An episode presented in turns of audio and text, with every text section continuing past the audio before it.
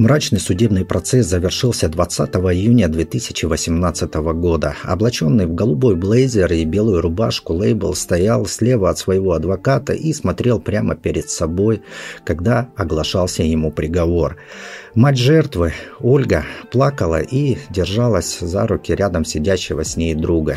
Именно она, можно сказать, буквально заставила полицию начать поиски своей дочери. И эти Поиски привели к обнаружению изуродованного тела в квартире мультипликатора и миллионера.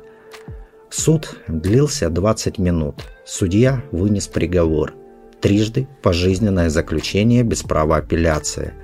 Дальше за уголовным судом будет гражданский суд. Это будет суд по моральному ущербу для ребенка и для семьи.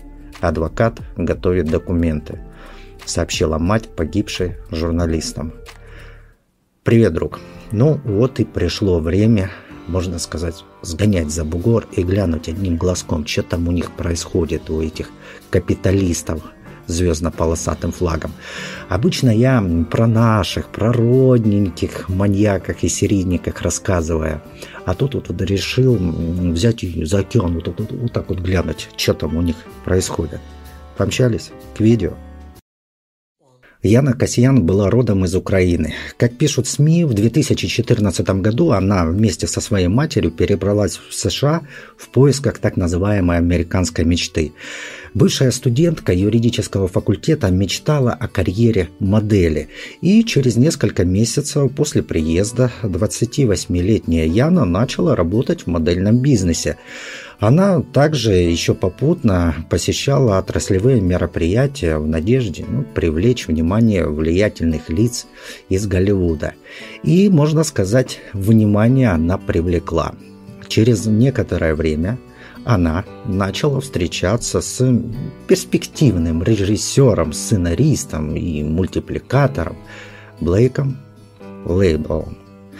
Но если многим это бы показалось э, хорошим каким-то развитием, то я бы его таковым не назвал. Дело все в том, что в то время, когда Яна завела роман с Блейком, Блейк был женат на модели Аманде Браун. Более того, Аманда была еще и беременна. И когда Блейк подал на развод, Аманда находилась на восьмом месяце беременности. Здесь как раз и заставляет задуматься тот факт, что женщина принимая ухаживание от женатого человека, супруга которого еще и беременная, не смогла для себя сделать выводы о том, с кем она ложится в постель и тем более от кого она беременеет. Мне кажется, что большую часть девушек все-таки насторожило бы поведение этого персонажа. Но Яна почему-то это во внимание не взяла. А зря. Оставив свою супругу наедине с ее беременностью, Блейк Лейбел покинул особняк, расположенный на Беверли-Хиллз, который, кстати, для него, для любимого сыночка, приобрела мама. Аманда родила ребенка в августе, а в сентябре уже от Лейбла забеременела Яна. И после этого лейбл резко изменился. Он перестал отвечать на звонки друзей, он практически разорвал с ними отношения, он также начал забивать и на деловые встречи. И все свое время лейбл посвящал Яне, окружив ее любовью и вниманием, что, на мой взгляд, наверное, тоже очень нехорошо. В отличие от Яны, Блейк Лейбл родился в Торонто в семье мультимиллионеров 8 мая 1981 года. И повзрослев, Блейк переехал в США из Канады, и его мечтой была слава и известность э, в мире кино и мультипликации. Он мечтал об Оскаре, о миллионах фанатов по всему миру. Э, денег ему хватало и от родителей, поэтому как таковой денежный вопрос у него не стоял. А вот слава и всеобщее обожание – это то, к чему он стремился. И в конечном итоге славу он получил. Правда, наслаждаться ею он будет в тюремной камере до конца своей жизни. Но это будет позже. В 2011 году скончалась мать Блейка, сделав его богаче на 5,5 миллионов долларов, после чего тот окончательно поселился в Голливуде. И в том же году он женился на своей давней подруге Аманде Браун. Э, вскоре после свадьбы у пары родился первенец, хотя первое время лейбл пытался примерять на себя роль семьянина, но надолго его не хватило, ведь избалованному маменькому сынку хотелось быть в центре внимания, чтобы его обхаживали, делали ему комплименты. И поэтому, когда родился ребенок и внимание женщины переключилось на ребенка, Лейбла, конечно же, это не устраивало. Он чувствовал себя каким-то лишним. И к 2015 году он ну, уже все реже и реже появлялся дома и терся, можно сказать, ну, с разными дамочками, мечтающими стать моделями или актрисами, которые в поисках удачи частенько оголялись перед тем, кто говорил, что он продюсер. Лейбл встал на путь такого продюсирования – он стал таким продюсером, попродюсировал один вечер одну, на следующий вечер он мог начать продюсировать уже другую, упиваясь, как его обхаживают и удовлетворяют, думая, что он подсуетит им какую-нибудь роль в кино. Но вместо роли они получали только защику и ничего больше, так как у него никакого веса киноиндустрии не имелось. И вот занимаясь, так сказать, продюсированием, на одной из вечеринок он встретил Яну. Ну, а что было дальше, я уже говорил ранее.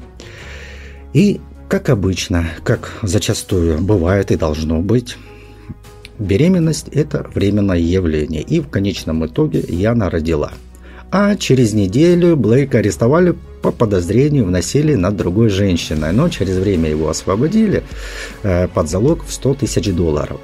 Яна же, узнав об этом обвинении, решила пожить э, со своей дочкой отдельно от Блейка. Но через пару дней она поехала к нему домой, чтобы поговорить, чтобы разобраться в любовном четырехугольнике, в котором была бывшая жена, которая дышала на Блейка с ненавистью, но там было двое детей. Яна, а также женщина по имени Констанс, с которой у Блейка вроде как был роман. Ну и сам Блейк. При этом, э, при всем при этом, э, после рождения ребенка у Лейбла случились странные изменения. Он ревновал Яну к их совместной дочери, так как Яна практически все время уделяла ребенку. То есть все возвращается на круги своя, все как было с Амандой. И вот, поехав на разговор, Яна больше не вернулась. Мать отправилась на поиски Яны после того, как эм, десятки звонков и сообщений остались без ответа. Она несколько раз просила помощи у полиции, и когда удалось уговорить полицейских офицеров помочь, полицейские попытались проверить квартиру, в которой Яна ранее проживала вместе с Блейком, и куда, по сведениям матери, она отправилась на разговор с ним. Но дверь полицейским никто не открыл, и, потоптавшись, потершись возле порога, полицейские просто ушли. Чуть позже мать пропавшая прямо с улицы начала кричать о том, чтобы лейбл ее впустил. Она увидела, как Блейк подошел к окну, закрыл его и исчез в глубине комнаты. И, и вот только через два дня безуспешных попыток попасть в квартиру, полицейские наконец-то соизволили выломать дверь и проникнуть в жилище. Однако было уже поздно. Квартира выглядела так, как будто это было поле боя. Что произошло, полицейские поняли сразу – вот все время, пока полицейские чесали себя в районе промежности, Яна медленно и мучительно умирала. Э, в суде прокурор продемонстрировал фотографии с места события, он демонстрировал их присяжным. Э, и присяжные, взглянул на фото, сразу отводили взгляд, так как даже фотографии передавали весь тот ужас и всю ту боль, которую ощущала девушка. Согласно заключению экспертов, Блейк Лейбл снимал с Яны скальп и обескравливал ее, обескровливал ее, пока та еще была жива. Из всех родственников Блейка на суде появился лишь его брат Коди, который после вынесения приговора взглянул на брата, с пониманием, что для того все уже кончено. Помимо обвинения в убийстве первой степени, Лейбл был признан виновным в пытках, членовредительстве и применении смертоносного оружия. На процессе прокурор указывала на сходство с комиксом «Синдром», в создании которого принимал участие Блейк. В этом комиксе повествуется история ученого, который экспериментирует эм, с убийцей-психопатом и ищет способ найти лекарство там, от зла. И вот прокурор призвала присяжных отметить сходство между вымышленным преступлением э, в этом синдроме и с реальным убийством. И заявила, что этот роман и есть план к действию.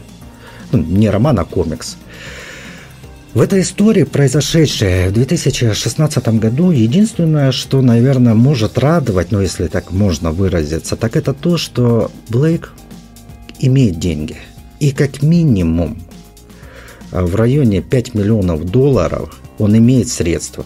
А это значит, что мать погибшая будет иметь денежные средства, чтобы воспитать внучку, которая так и никогда и не сможет произнести слово «мама», глядя в глаза Яне. И, наверное, итог. Будем делать выводы или нет? Ну, я могу сделать ну, только один вывод. Если партнер ведет себя негативно по отношению к своей бывшей партнерше, э, с которой еще недавно был в отношениях, то не стоит думать, что новую партнершу не коснется такая же участь. А исходя из этой истории, а, можно сделать некоторые предположения, что участь может быть иногда и куда печальнее. И еще вам вот э, вот этот вот пример работы полиции в США. И когда меня вот упрекают, что я критикую работу наших полицейских, а якобы в США там тоже не все гладко. Вот, согласен, вот, пожалуйста, работа полиции. Работа полиции оставляет желать лучшего. Только почему-то вот мне всегда удивляет, почему наши сограждане сравнивают плохое с плохим, а никак не хотят сравнить хорошее с плохим. Я же считаю, что не нужно сравнивать плохое с плохим и сучить там с удовольствием ручками и кричать, вот у нас-то плохо, но вот у них-то хуже. Мне кажется, надо брать пример с лучших. И даже если это лучше, может быть у ваших идейных врагов. Ведь э, патриотизм все-таки, на мой взгляд, заключается в любви к своей стране, к своей родине, а не к поливанию грязью чужой страны. Так как, на мой взгляд, это все-таки не патриотизм уже, а идиотизм. Тоже изм, но значение вот э, там другое. На этом все. Пока.